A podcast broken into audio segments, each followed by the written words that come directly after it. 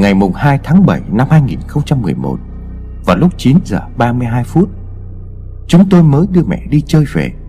Tối qua, Sau khi các sư cô làm lễ xong, Bà có vẻ suy sụp. Sáng nay cùng ông anh lên chùa, Lo chuyện thỉnh tổ công về, Thì sư cô có dặn là thấy mẹ bình tĩnh lại, Thì nên đưa bà đến những chỗ nắng ấm Và đông người chơi. Đi nguyên cả ngày hôm nay, Về đến nơi hai thằng già cẳng, Còn mẹ thì thấy tươi tắn hơn hẳn. Đúng là có những chuyện y học tiên tiến, Cũng phải chịu thua một bà sư cô. Tối qua, Ba mẹ con thức mãi không ngủ được. Đến lúc mẹ đã bớt sợ và bình tĩnh lại, Thì bà bắt đầu kể những chuyện xảy ra trong quá trình làm lễ. May mà lúc đó có ba mẹ con, Vậy mà còn thấy sợ, Chứ kỳ thực mà ở hai người Thì không biết cảm giác ra sao. Như các bạn đã biết, Ngày mùng 1 tháng 7 năm 2011 Và lúc hơn 21 giờ Sư cô và bốn ni cô nữa đến nhà tôi, Trên một chiếc taxi Mai Linh. Mẹ tôi đã được đưa đón về từ trưa. Tôi thấy các cô mang theo một bức tượng Bồ Tát nhỏ, Nhiều nến, Một cái lư hương và nhang. Lúc này trong nhà tôi có ba mẹ con và bà chị dâu. Vừa bước xuống xe, Chào mọi người trong nhà. Bước vào nhà, sư cô đã nói với vẻ đăm chiêu.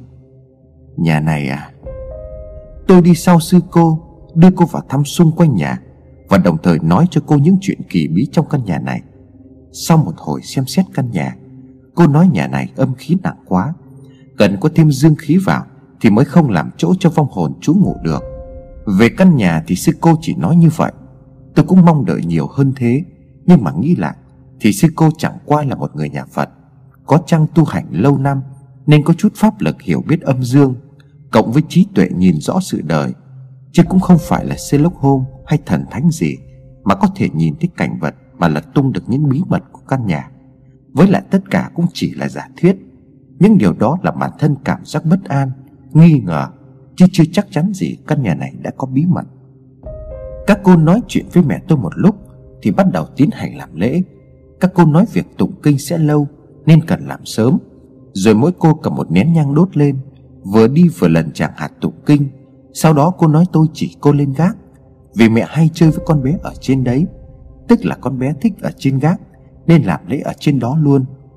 Rồi cô nói mẹ lên, Ngồi xếp bằng ở giữa căn gác, Hai tay giữ bức tượng Bồ Tát trong lòng. Rồi các cô đốt nến cắm vào những chén nhỏ mang theo, Rồi đặt xung quanh mẹ tôi. Chuẩn bị xong xuôi, Cô mới nói tôi cúp điện cầu giao. Tôi không hiểu lắm, Nhưng lúc đó cô nói sao tôi làm như vậy. Rồi nhà tối om trên gác thì có nhiều ánh nến. Ở dưới nhà tối quá, Nên bà chị dâu sợ xanh mắt. Ôm cứng tay ông anh. Lúc đó tôi đoán lý do các cô mang theo nến là như vậy. Nghĩ đây là một cảnh hiếm gặp, Cần lưu lại sau này có lúc cần. Nên tôi bước lên, Đứng ở cầu thang móc máy ra. Đang định đưa lên thì cô quát và đuổi xuống dưới. Cô bảo từ giờ không được cho ai lên đây. Tôi xuống lấy một cái đèn pin, Tháo chóa ra, Bật lên để giữ phòng cho có ánh sáng, Để bà chị đỡ sợ. Rồi nghe thấy trên gác, Các sư cô bắt đầu tụng kinh. Lúc đó là vào khoảng 21 giờ 40 phút. Chỉ tụng kinh thôi và không gõ mõ. Tiếng tụng kinh từ từ chậm rãi và khẽ khẽ, Chứ không giống mấy ông sư tụng kinh cho người chết Lấy tiền một chút nào. Tôi quên một điều quan trọng là sư cô bảo tôi mở tung các cửa, Trừ cửa sổ trong nhà. 22 giờ 30 Các sư cô đã tụng kinh gần được một giờ, Vẫn chưa có điều gì xảy ra. Tiếng tụng kinh vẫn đều đều như vậy. Nếu không có không khí căng thẳng lúc này, Thì tiếng kinh Phật rất dễ du ngủ, Nghe rất êm ái. Tụng kinh rất đều, Kiểu như hát đồng ca, Không chạch một chữ nào, Nghe mà cứ như một người tụng mà giọng nhiều người vậy. Vào lúc 23 giờ, Bỗng nhiên thấy tiếng tụng kinh lớn Và tốc độ nhanh dần, Bắt đầu nghe tiếng mẹ tôi khóc. 23 giờ 15 Có tiếng động phịch phịch trên gác. 23 giờ 30 Tiếng động không nhẹ nhàng và từ từ như lúc đầu nữa Mà chuyển sang nhanh và ồn ào, Y như có một đứa nhỏ đang chạy nhảy trên đó. Mẹ tôi vẫn khóc. Hai anh em ở dưới nhà đổ cả một hôi hột. Bà chị thì tái xanh mặt mày, Ôm dịt lấy tay ông anh mà khóc. 23 giờ 50 Tiếng khóc của mẹ tôi bắt đầu nức nở và thảm thiết hơn. Các sư cô tụng kinh ngày càng nhanh, Tiếng chạy của nó cũng loạn hơn. May mà căn gác nhà này biết bụng, Nên chắc hàng xóm không nghe thấy. Chúng tôi cứ sợ hàng xóm bu đến vì ở dưới này nghe rõ lắm. Bước sang ngày mùng 2 tháng 7 năm 2011 Và lúc 0 giờ 10 phút, Thời điểm hãi hùng nhất trong đêm, Khi tiếng tụng kinh của các sư cô Và tiếng khóc của mẹ tôi đang lên cao trào, Lan tỏa ra mọi ngóc ngách trong nhà, Thì có tiếng kịch kịch Ở dưới gian nhà cuối, Sau đó là tiếng cửa sắt thông ra đường, Luồn với gian cuối bị xô ẩm một cái. Chắc chắn là có ai đó Hoặc một cái gì đó vừa tông ra cửa chạy ra đường luôn. Ba đứa đang đứng co ro ở giữa, Như muốn nhảy tim ra ngoài Nép xét vào nhau, Mặt cắt không có một giọt máu. Ông anh nói mà như hét, Cái gì đấy Bà chị thì sau tiếng động lớn đó, Người co cóp lại, Khóc không thành tiếng, Thấy thật tội nghiệp. Đúng là cảnh lâm vào cảm giác sợ hãi của phụ nữ, Đáng thương hơn đàn ông nhiều lắm. Đó cũng là lúc bất ngờ nhất đối với tôi. Vốn dĩ tôi tin lời sư cô về cô bé đang đi theo mẹ. Nên tôi cũng tin luôn là Phong mà tôi thấy trong nhà tắm lúc đầu. Cái đã tạo nên câu chuyện này Cũng là một cô bé đó. Nó trốn trong nhà tắm Đợi tối lên chơi với mẹ tôi. Nhưng mà mới nãy có cái gì đó tông cửa chạy ra. Trong khi tiếng bước chân phịch phịch Nhắn cả lên của đứa bé vẫn ở trên gác, Tôi bất giác thấy da gà gai ốc nổi lên toàn thân. Tự hiểu ra trước đến nay, Phong nhà mình chưa hề đi đâu. Nó vẫn ở đó, Nằm trên nhà tắm, Vừa tháo chạy ra khỏi nhà. Chắc do tiếng tụng kinh của các sư cô. Ở dưới này, Hai thằng như lửa đốt dưới mông, Chỉ muốn chạy lên xem tình hình thế nào. Và lúc không giờ 30 phút, Đây là lúc tiếng tụng kinh nhanh và dồn dập nhất. Tiếng phịch phịch cũng biến mất. Chỉ còn tiếng khóc của mẹ là lạc lõng giữa tiếng tụng kinh đều đặn. Sau đó mọi thứ cứ dịu dần. Không giờ 45 phút, Bây giờ tiếng tụng kinh đã trở lại lúc đầu. Nghe êm đềm như tiếng hát động ca. Mẹ tôi không còn nức nở như hồi nãy. Mà chỉ còn thút thít thôi. Có lẽ bà cũng khóc nhiều nên mệt lắm. Vào lúc một giờ, Tiếng tụng kinh dứt hẳn. Một lúc sau tôi nghe tiếng ba sư cô gọi tôi. Ba đứa đua nhau chạy lên. Cảnh tượng đập vào mắt tôi thật hãi hồn Mẹ tôi tóc tai rũ rượi nằm dưới sàn, Tay còn cầm tượng Bồ Tát. Nến cái còn cái tắt, Cái đổ nằm lăn lóc. Ông anh và bà chị chạy lại đỡ mẹ. Tôi nói với sư cô, Lúc đó vẫn chưa hết sợ. Mới nay có cái gì đẩy cửa chạy ra ngoài vậy cô? Cô bảo tôi mấy đứa đỡ mẹ dậy, Rồi xuống dưới nhà cô nói cho nghe. Sau khi mọi người xuống dưới nhà hết, Trong lúc chờ taxi tới, Thì cô nói chuyện với tụi tôi. Cô bảo là lúc tới đây, Cô thấy căn nhà này nhiều âm khí, Cũng thấy khả nghi nhưng không chắc chắn. Tuy nhiên sau khi tụng kinh gọi vong đến, Thì mới phát hiện là ở trong nhà lúc đó có hai vong Một là đứa bé gái đi theo mẹ, Ngoài ra còn một cái vong khác bấy lâu nay trốn trong nhà. Nghe kinh nhưng không chịu trình diện. Phong này không chịu nghe kinh, Mà được một lúc thì chạy thoát thân. Sư cô nói, vòng này không ám người nhà các con, Mà ở đây đợi một người cũ. Có vẻ như nợ nần gì đó chưa đòi được, Nên còn chưa chịu siêu thoát. Ba đứa nghe mà lạnh hết cả người. Chúng tôi hỏi, nếu nó quay lại thì làm sao?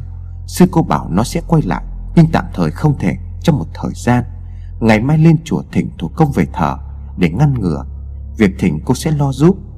Tôi hỏi cô về cô bé, Thì cô chỉ nói vỏn vẹn ba chữ, Đã thăng rồi. Cô dặn dò thêm một lúc thì xe đến. Các cô lên xe về lại chùa. Ông anh cũng chở bà chị về nhà vì quá muộn.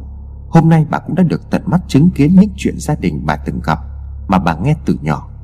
Thấy bà có vẻ sốc nặng, Nước mắt, nước mũi tèm nhem. Còn lại tôi với mẹ, Tôi định hỏi mẹ vài điều về cô bé, Nhưng nhìn vẻ thất thần của bà lúc này, Tôi không nữa hỏi. Chỉ ngồi bên cạnh cầm tay bà. Tuy nhiên thấy bà nắm tay tôi thật chặt, Tôi đưa tay còn lại ấp lấy hai tay mẹ. Tội nghiệp bà quá, Vào Sài Gòn chữa bệnh mà gặp bao nhiêu chuyện kinh khủng.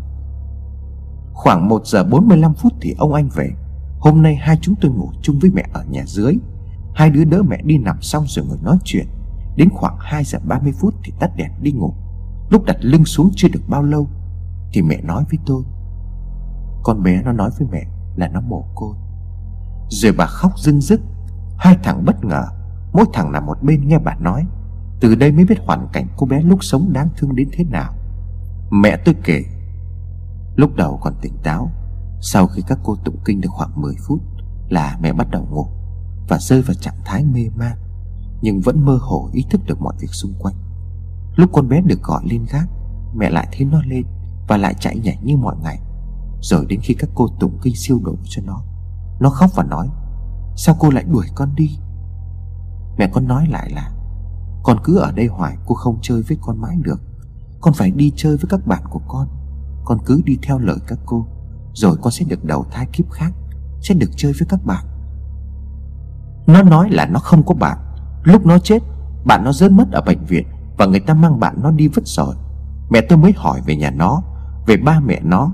Nó nói là nó bị mồ côi. Ba mẹ nó sinh nó ra, Đã bị tật nguyện hai chân, Không đi lại được. Thấy vậy, ba mẹ nó bỏ lại trước cửa cô nhi viện Và đi đâu mất nó không biết. Nó nằm đó, Bị lũ kiến đỏ bu đến cắn khắp người. Khi người ta đưa nó vào Thì nó bị sốt vì kiến cắn. Vì vậy mà sức khỏe nó giật dẻo Nó đã sống lê lết dưới đất từ đó Và không có đứa nhỏ nào chơi với nó hết. Sau rồi được mấy cô chú gì đó Về phát đồ chơi cho mấy đứa trong nhà? Nó được một con búp bê bạn duy nhất của nó sau này. Năm tám tuổi, Nó bị phát bệnh và phải nằm một chỗ, Nhưng lúc nào cũng ôm lấy con búp bê. Từ nhỏ, nó đã là gánh nặng cho mọi người. Đến lúc phát bệnh, Nhiều khi mê man, Nó nghe loáng thoáng người ta nói chuyện rằng, Sao không để cho nó chết nhanh? Rồi đến khi bệnh trở nặng, Phải vào bệnh viện. Trong lúc nó ngủ, Làm rớt, Người ta đã nhặt con búp bê của nó và vứt đi.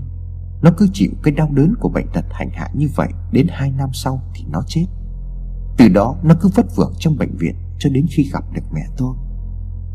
Rồi mẹ tôi khóc rất nhiều Khi nghe nó kể Và chứng kiến cảnh nó vùng vằng không chịu siêu thoát. Mẹ tôi nói nếu ngày xưa biết sẽ nhận nuôi nó. Rồi bà lại khóc. Ông anh không thấy nói gì, Nhưng tôi thấy mắt mình cay cay, Nước chỉ trực trào ra. Con bé 10 tuổi đầu mà đã phải chịu nỗi đau như vậy. Người mạnh mẽ nhất thế gian này Chắc gì đã đủ dũng khí đối mặt với những đau khổ mà nó phải chịu. Dù sao thì con bé cũng đã siêu thoát. Hy vọng nó sớm tìm được một nơi tốt, Cha mẹ tốt để đầu thai. Mong bù lại được những đau khổ mà kiếp này nó phải chịu. Tôi xin nói lại cho các bạn nghe về những tấm ảnh trên gác. Căn gác gỗ Không lát gạch mà chỉ dùng tấm trải sàn bóng trải lên. Mẹ tôi không ngủ giường Mà chỉ là một cái mền to, Dày cùng hai cái gối. Cái mền đó có thể trải ra Nằm lên rồi có thể quấn được ba vòng. Bình thường mẹ tôi quấn cả hai cái gối đó trong cái mền. Điều lạ tôi nói ở trên Là lúc tôi chụp tấm ảnh đó vào khoảng 2 giờ sáng. Mẹ tôi giờ đó thì đã ngủ từ lâu. Mà khi chụp lại ngồi và xếp gối mền ngay ngắn ở trên. Khoảng 5 giây sau, tôi chạy lên bật đèn Thì lại thấy nằm ngủ, Gối đầu và đắp mền cẩn thận. Dưới chân là cái quạt hộp tròn hiệu ICA Cái tivi là cái LCD vi tính, Lắp thêm cái cục bắt sóng thành cái tivi. Cái tivi đấy để trên một cái thùng cắt tông.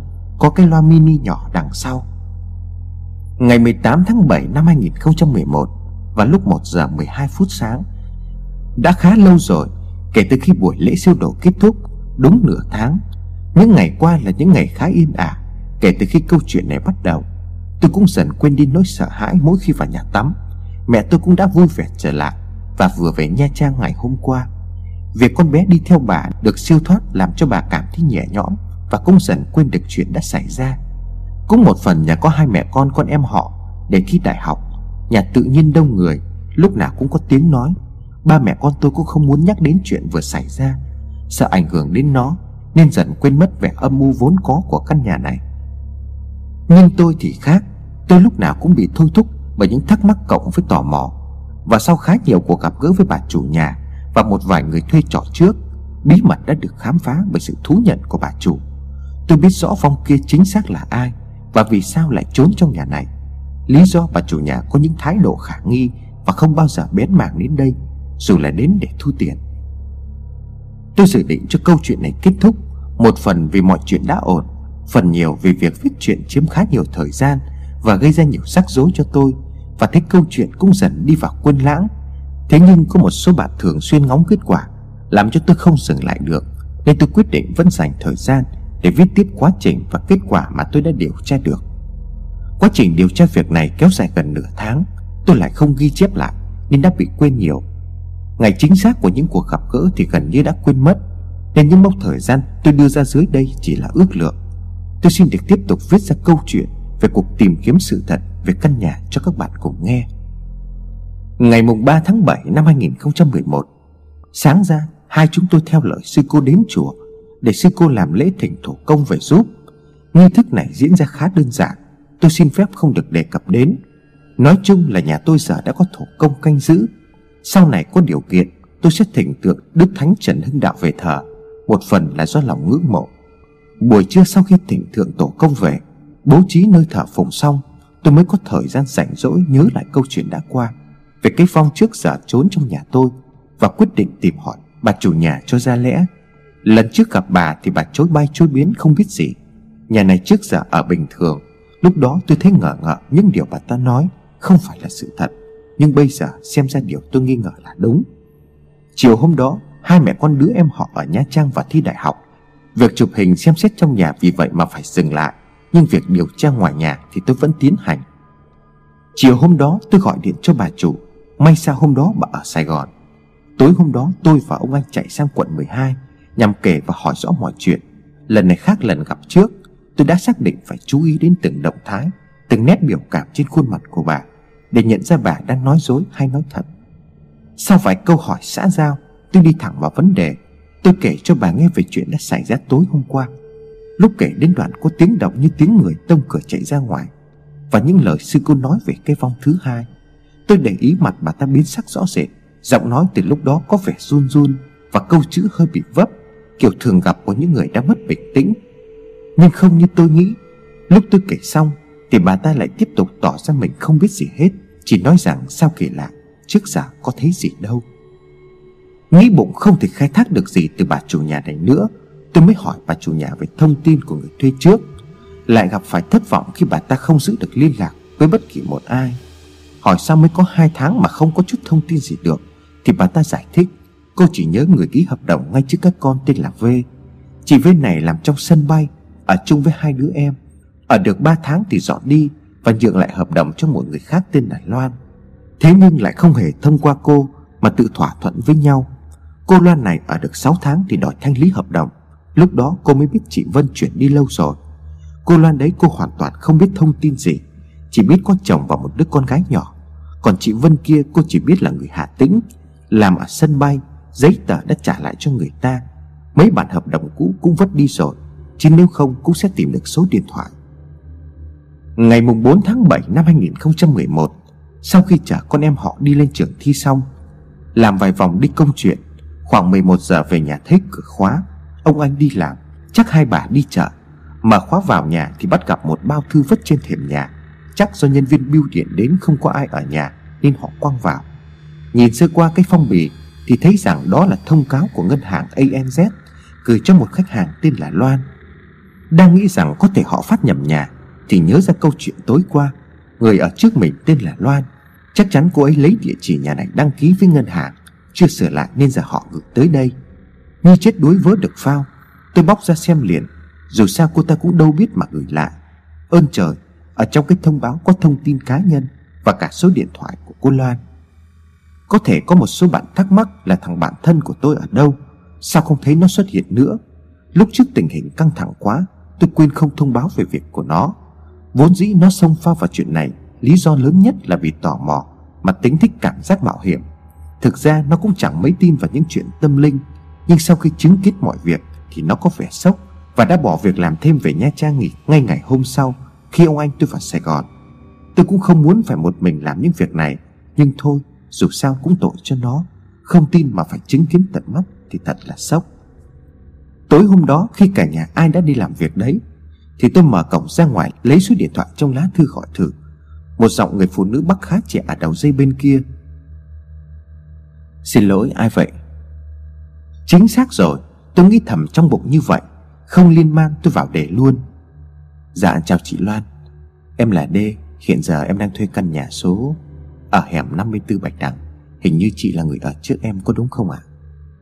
Hình như chị ta cũng linh cảm được một điều gì đấy không tốt Nên trả lời hơi ấp úng. À, à đúng rồi. À, Có chuyện gì không em? Mà sao em lại có số của chị vậy? Tôi nói cố làm cho giọng vui vẻ bình thường trở lại. Dạ có ngân hàng ANZ gửi thông báo cho chị. Em thấy có thông tin của chị. Chắc là có gì đó quan trọng nên em gọi báo cho chị. Nếu chị cần thì qua lấy. Hoặc chị ở đâu có gần đây Thì em chạy ngang qua đưa cho chị cũng được. Thấy tôi gọi có ý định tốt Mà cũng vui vẻ, Không đả động gì đến chuyện kia, Nên chị ấy cũng yên tâm. Nói chuyện lan man khoảng 2 phút, Thì thống nhất là khi nào đi ngang qua nhà, thì tôi mang qua dùng cho chị ấy ở Phú Nhuận, Không có gì xa xôi. Ngày mùng 5 tháng 7 năm 2011 Ngày con em thi môn thứ ba, Môn cuối cùng của khối A. Dự định nó thi xong, Rồi bắt đầu điều tra tổng thể luôn. Ngờ đâu nó nói còn thi khối D nữa, Nên ở lại qua ngày mùng 10 Tôi quyết định cứ âm thầm Và từ từ hỏi han, Điều tra thêm không việc gì phải vội. Tối hôm đó, theo đúng kế hoạch, Vào lúc 7 giờ 30 Tôi sẽ có việc và tiện qua nhà chị Loan Đưa giúp lá thư cho chị. Qua đúng địa chỉ được cho, Đó là một căn nhà hai tầng nhỏ, Nằm trong con hẻm đường Trần Huy Liệu. Ra mở cửa là một chị chừng 35 tuổi, Đó chính là chị Loan. Người ở trước mặt tôi và có thể biết vài bí mật mà tôi đang muốn biết. Đúng như dự liệu, Tôi được mời vào nhà. Lúc đó có chồng chị đang coi tivi Sau rồi lên ngồi nói chuyện với tôi luôn. Còn con bé thì tôi không thấy, Cũng chẳng hỏi. Điều bất ngờ mà tối đó tôi gặp phải Là sự vào đề nhanh chóng của chị ấy. Mới chả hỏi được vài câu, Không cần tôi phải mở lời. Chị ta đã hỏi trước. Em ở đó có thấy gì lạ không? Tôi giả bộ ấm ờ. Sao chị lại hỏi như vậy? Lúc trước có gì lạ phải không chị? Chị hỏi vậy thôi, Nếu không có gì thì tốt rồi. Tôi vào thẳng luôn. Nhà đấy có ma phải không chị? Lạ một điều, chị ta không tỏ thái độ bất ngờ, Mà hỏi lại rất bình thản. Em thấy gì rồi? Được dịp, tôi tỏ luôn mục đích hôm nay tôi đến Và kể hết cho chị nghe về những điều quái lạ đã xảy ra trong những ngày tôi ở đó. Hai vợ chồng tỏ ra rất chăm chú lắng nghe. Xong rồi chị mới tâm sự. Những chuyện em gặp phải so với chị là còn rất nhẹ. Thời gian chị ở đó gặp liên tục Và mục đích của cái phong đó chị biết là muốn đuổi gia đình chị ra khỏi đó. Ngày đấy được khoảng một tuần, Sau khi chuyển đến là chị đã gặp rồi. Nhưng mà lúc ngủ thôi, Nên chị nghĩ việc chuyển nhà mệt quá Nên chị gặp ác mộng. Anh nhà chị thì công việc cứ đi suốt. Khi nào chỉ có chị với con bé ở nhà Thì nó quấy đủ trò. Mấy cái cửa sổ đó bị bịt từ trước rồi. Khi chị đến thấy thiếu sáng, Nên chị bóc ra hết. Nhưng được vài hôm thì hãi quá, Nên anh nhà chị kêu đóng lại. Tôi hỏi ngay những chuyện chị gặp là gì? Chị có biết gì về lai lịch của cái phong đó không? Chị ta kể tiếp. Sau khi chị chuyển đến được khoảng một tuần, Chị kê giường ngủ ở dưới trệt giống như em vậy. Lúc anh nhà chị đi vắng, Lúc nào chị ngủ một mình với con bé, Thì chị đều nằm mơ có người đứng ở bên cạnh. Lần nào chị cũng hãi hùng tỉnh dậy. Mấy lần đầu chị nghĩ là do mệt quá nên sinh ác mộng. Nhưng mà sau đó nó cứ lặp đi lặp lại hàng đêm, Khiến cho chị sợ. Sau mấy bữa chị hỏi con bé, Thì nó nói rằng nó cũng mơ như vậy. Lúc đó chị bắt đầu sợ quá, Gọi điện cho anh về liền. Sau rồi anh mới lắp cái cửa ở giữa, Gian giữa và gian cuối. Lúc đầu không có. Mỗi khi ngủ thì đóng hết lại cho an tâm. Nhưng mà sau khi đóng kín hết cửa rồi thì lại mơ thấy người đó đứng ở ngoài đường, Nhìn vào qua khe cửa sổ. Lạ một cái là lúc ngủ, Chị đã khép cửa sổ lại rồi. Cái cửa sổ ở ngay giữa gian. Nhưng lúc giật mình tỉnh dậy, Thì chị lại thấy cái cửa sổ đó mở ra. Chị sợ quá không dám bước ra đóng nó lại. Cứ ngồi vậy cho đến sáng. Mệt mỏi quá nên chị nói anh đóng mít lại như cũ. Sau đó thì yên ổn được chừng hai tháng. Sau hai tháng thì những chuyện khác lại xảy ra con bé nhà chị lâu lâu nó bị ngã trong nhà. Lúc thì chảy tay chân, Lúc thì bị u đầu Nó cứ nói với chị là có một người xô nó, Nhưng mà lại không có thấy ai. Lúc đó chị lo lắm, Nhưng anh thì không có tin. Bảo là hai mẹ con mơ mộng mấy cái chuyện nhảm nhí, Rồi thần hồn nát thần tính. Rồi có một bữa, Khi chị ở được khoảng 3 tháng, Chị với con bé mới đặt lưng chuẩn bị đi ngủ được 5 phút, Thì có tiếng bước chân đi xuống cầu thang rất nhẹ Từ ra nhà dưới rồi sau đó là tiếng gõ cửa cộp cộp khe khẽ. Mà ở dưới đó đương nhiên làm gì có ai. Chị với con bé sợ xanh mắt. Hỏi thì không có tiếng trả lời. Hai mẹ con ôm nhau trên giường Không dám bước xuống. Anh nhà chị thì đi công tác ở tỉnh. Chị mới gọi điện cho cậu em họ.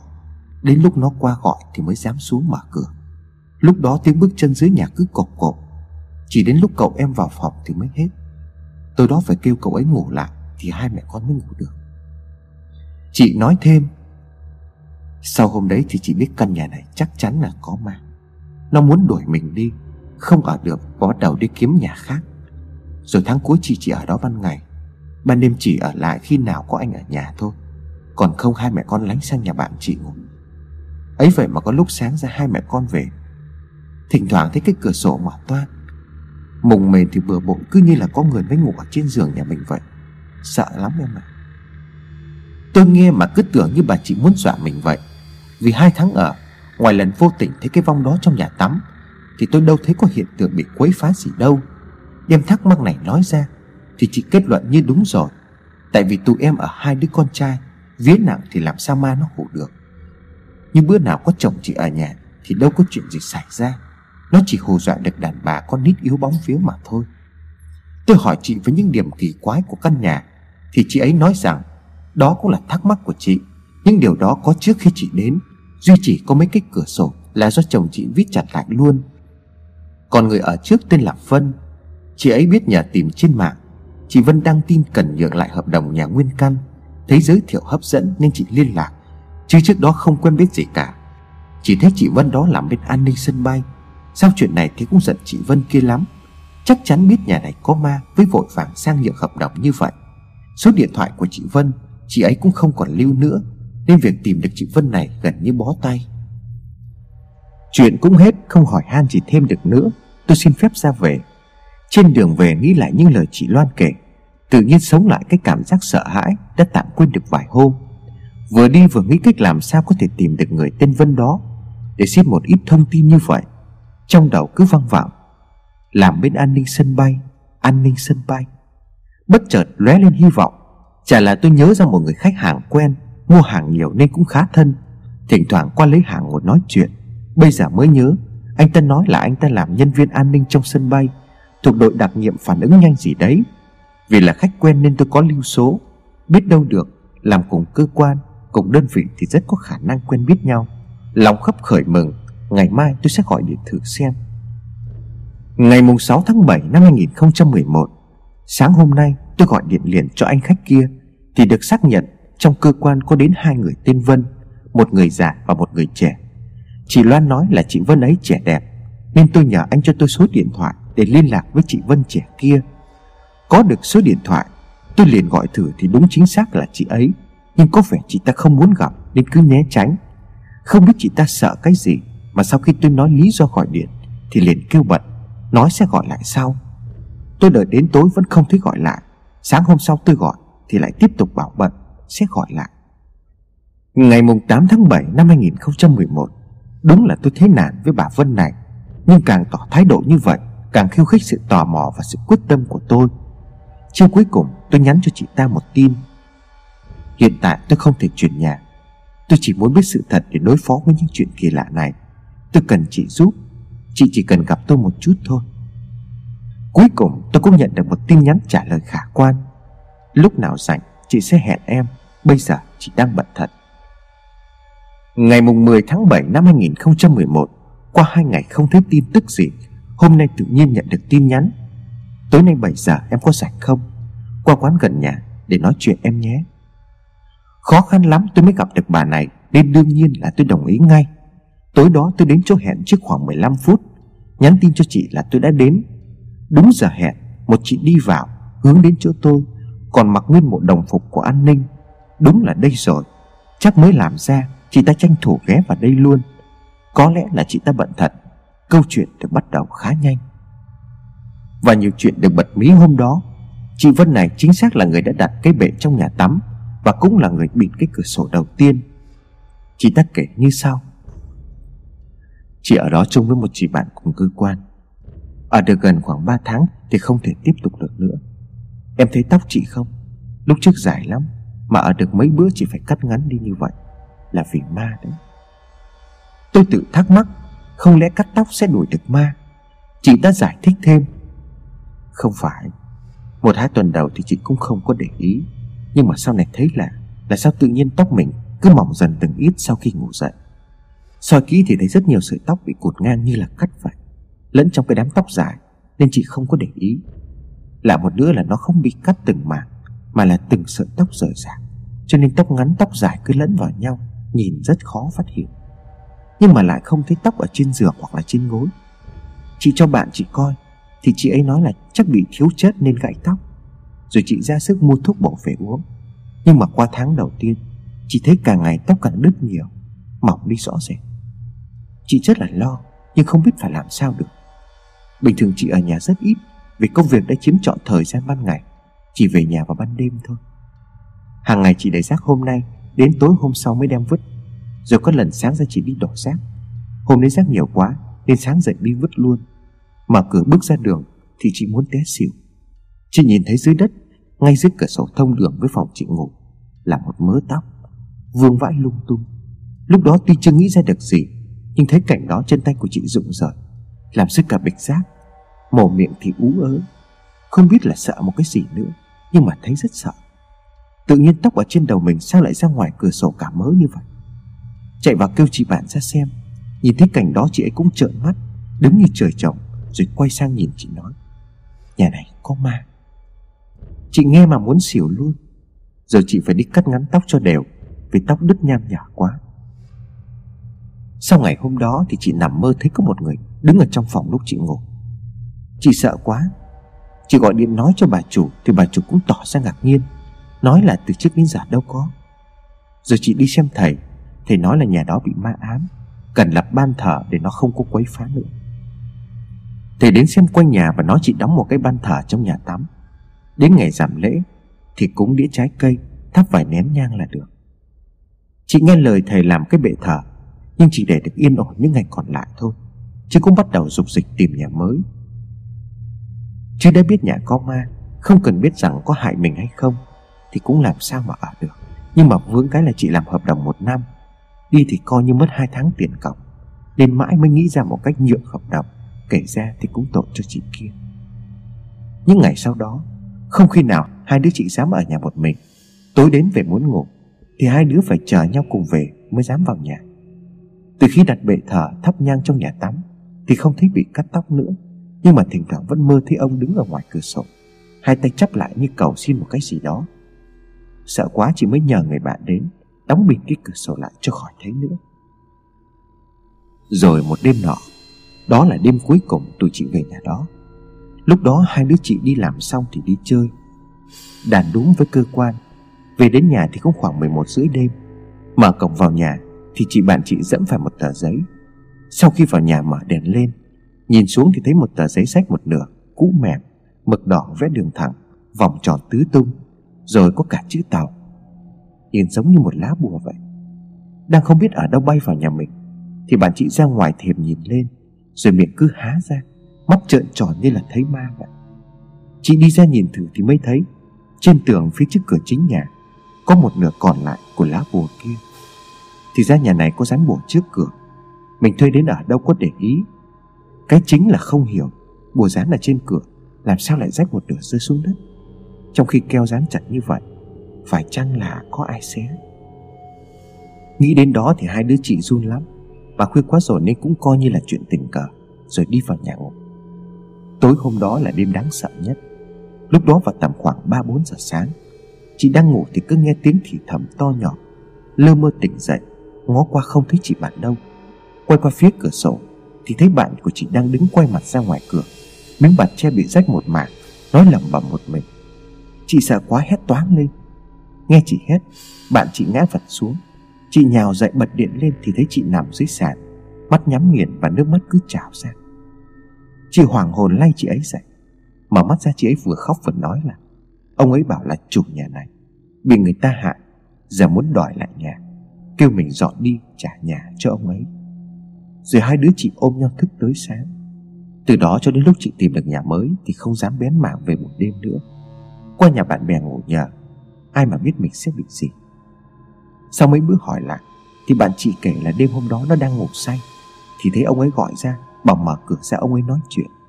Lúc đó trong đầu sợ lắm, Nhưng mà cũng không cưỡng lại được. Mục đích chính của tôi là tìm hiểu về lai lịch của cái phong kia, Nhưng mà nghe đến đây, Chắc bà chị này cũng chẳng biết nên tôi không hỏi thêm gì nữa. Nếu biết thì chị ta đã tự nói ra. Trước khi ra về, Chị ấy có nói một chuyện mà tôi nghe rất có lý. Bản thân tôi cũng đã nghi ngờ từ lâu. Chị nghĩ trong chuyện này, Mà bà chủ cứ nói là không biết gì Thì chắc chắn là nói dối. Nhà của bà làm sao bà không biết được? Bà cũng đang có chồng, Mà sao ông ma đấy lại nói là ông là chủ nhà? Mà suốt quá trình chị ở đó, Bà chẳng bén mảng đến lần nào.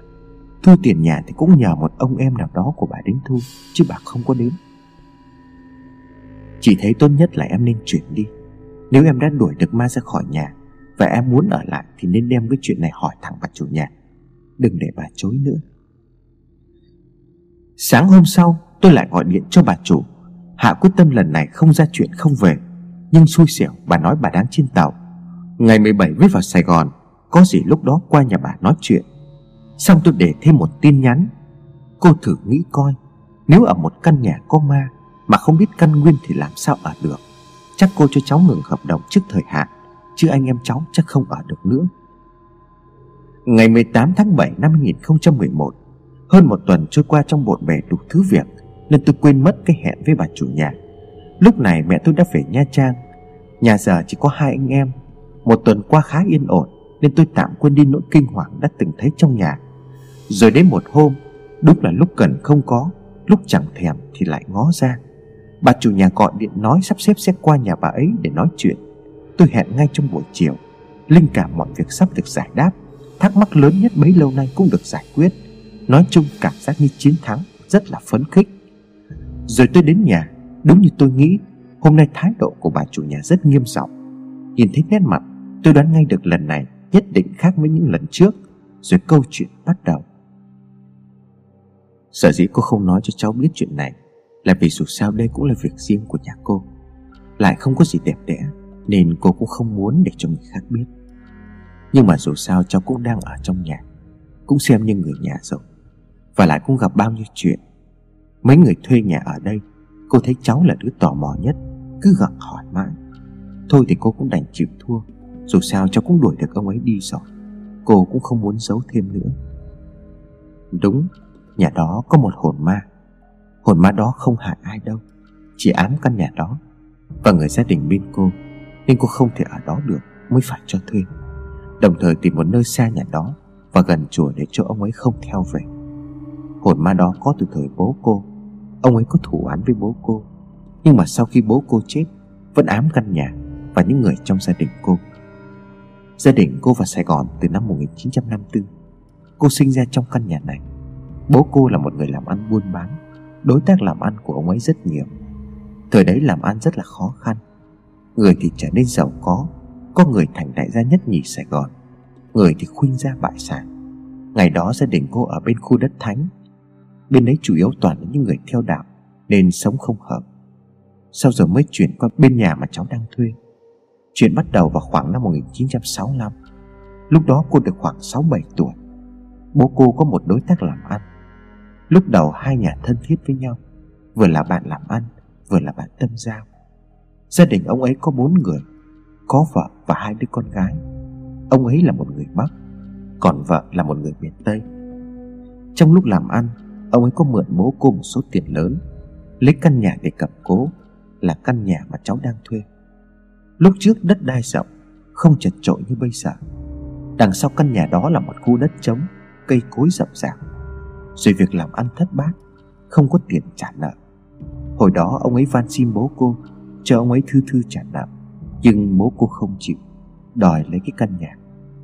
Kể ra thì đúng là bố cô cũng hơi nhẫn tâm. Nhưng mà lúc đó bố cô cũng đang khó khăn trọng chất. Không làm như vậy, Không bán căn nhà ở đất thánh, Thì gia đình cô cũng hết được Vì đổ nợ nên ông ấy dắt con về miền Tây, Để ông ấy ở lại một mình. Rồi ông ấy cũng bỏ đi đâu mất mà không có ai biết. Với giấy tờ mượn nợ Đương nhiên là bố cô là chủ căn nhà đó Hồi đó là một căn nhà cấp 4 Không có gác Và không có gian dưới như bây giờ Chỉ có một gian ngoài làm gian tiếp khách Tiếp đến là buồng ngủ và dưới cùng là một gian bếp không có mái và nhà vệ sinh lụp xụp. Sau bức tường gian bếp là một khu đất trống với các mương nước và cây cối rậm rạp. Rồi đến ngày gia đình cô dọn về ở đấy, bắt đầu có những điều tai quái xảy ra. Quả ở đâu cứ bay đến đậu trên mái nhà rất nhiều, rồi thỉnh thoảng gió lại mang theo mùi hôi thối vào nhà. Không sao chịu được, mẹ cô và cô thể trạng yếu cứ bị nôn vậy, ngất xỉu luôn. Bố cô và anh trai cô lục soát hết mọi ngóc ngách trong căn nhà Xem xét thì không thấy gì Bố cô mới bắt thang trèo tường bếp ra khu đất đằng sau xem Trèo lên đến nơi Nhìn ra đó bố cô hét toáng lên một tiếng Rồi ngã xuống mương nước sau nhà anh trai cô lật đật trèo qua cứu bố. Vừa trèo lên thì anh ấy cũng nằm giảm xuống, Hai tay hai chân bám quát lên bức tường. Mắt trợn trắng, nhìn về phía cái cây sau nhà tắm, Miệng lắp bắp không ra tiếng. Mẹ cô hốt hoảng quá, Chạy vòng ra con đường mòn dẫn sau nhà. Chạy đến nơi thì bà hoảng hồn kêu gào thất kinh. Một lúc sau có mấy người hàng xóm chạy qua xem. Cô còn nhỏ quá nên sốt ruột cũng chạy ra theo. Lúc đó bố cô đã bị té ngất xỉu, Nằm trong mương nước. Mẹ cô thì ngồi trong một góc tường ôm mặt gào thét. Anh trai của cô thì vẫn nằm trên bức tường, Mắt nhìn cái cây sau nhà tắm Ở trên cây ổi cạnh tường nhà tắm, Là một cái xác người treo cổ lồng lạc, Đang phân hủy. Bị quả ăn nham nhở, Bốc mùi hôi thối nồng nặc. Mấy con quạ vẫn còn tiếp mồi đậu gần đó. Sau đó hàng xóm đưa bố cô vào bệnh viện, Nhưng ông chết sau mấy ngày. Tuy là không có vết thương nào nghiêm trọng, Mẹ cô thì tinh thần khủng hoảng Lúc tỉnh lúc mê, Anh trai cô từ đó là trụ cột trong nhà. Nhưng mà từ đó về sau, Cuộc sống không yên ổn nữa. Hồn ma của ông ấy cứ quấy phá gia đình cô Mời thầy về trừ mà cũng không được. Sau khi mẹ cô mất vì bệnh lạ, Anh cô chặt cái cây đó đi, Xây lại gian bếp và nhà tắm như bây giờ. Hồn ma của ông ấy vẫn cứ lợn vợn trong nhà. Cô và anh trai phải thuê nhà ở nơi khác, Nhà đấy cho thuê kể từ đó cho đến nay. Hồn ma đó tuy không hại ai ngoài người nhà cô, Nhưng hay hiện hồn về để đuổi người đòi nhà, Khiến cho người ta sợ, Không có dám ở lâu. Câu chuyện này đến đây đã sáng tỏ. Tôi nghĩ là không còn gì để điều tra thêm nữa. Từ sau khi vong đó bị các sư cô đuổi ra khỏi nhà Và chúng tôi thỉnh thổ công về, Thì đã không còn thấy những dấu hiệu gì nữa.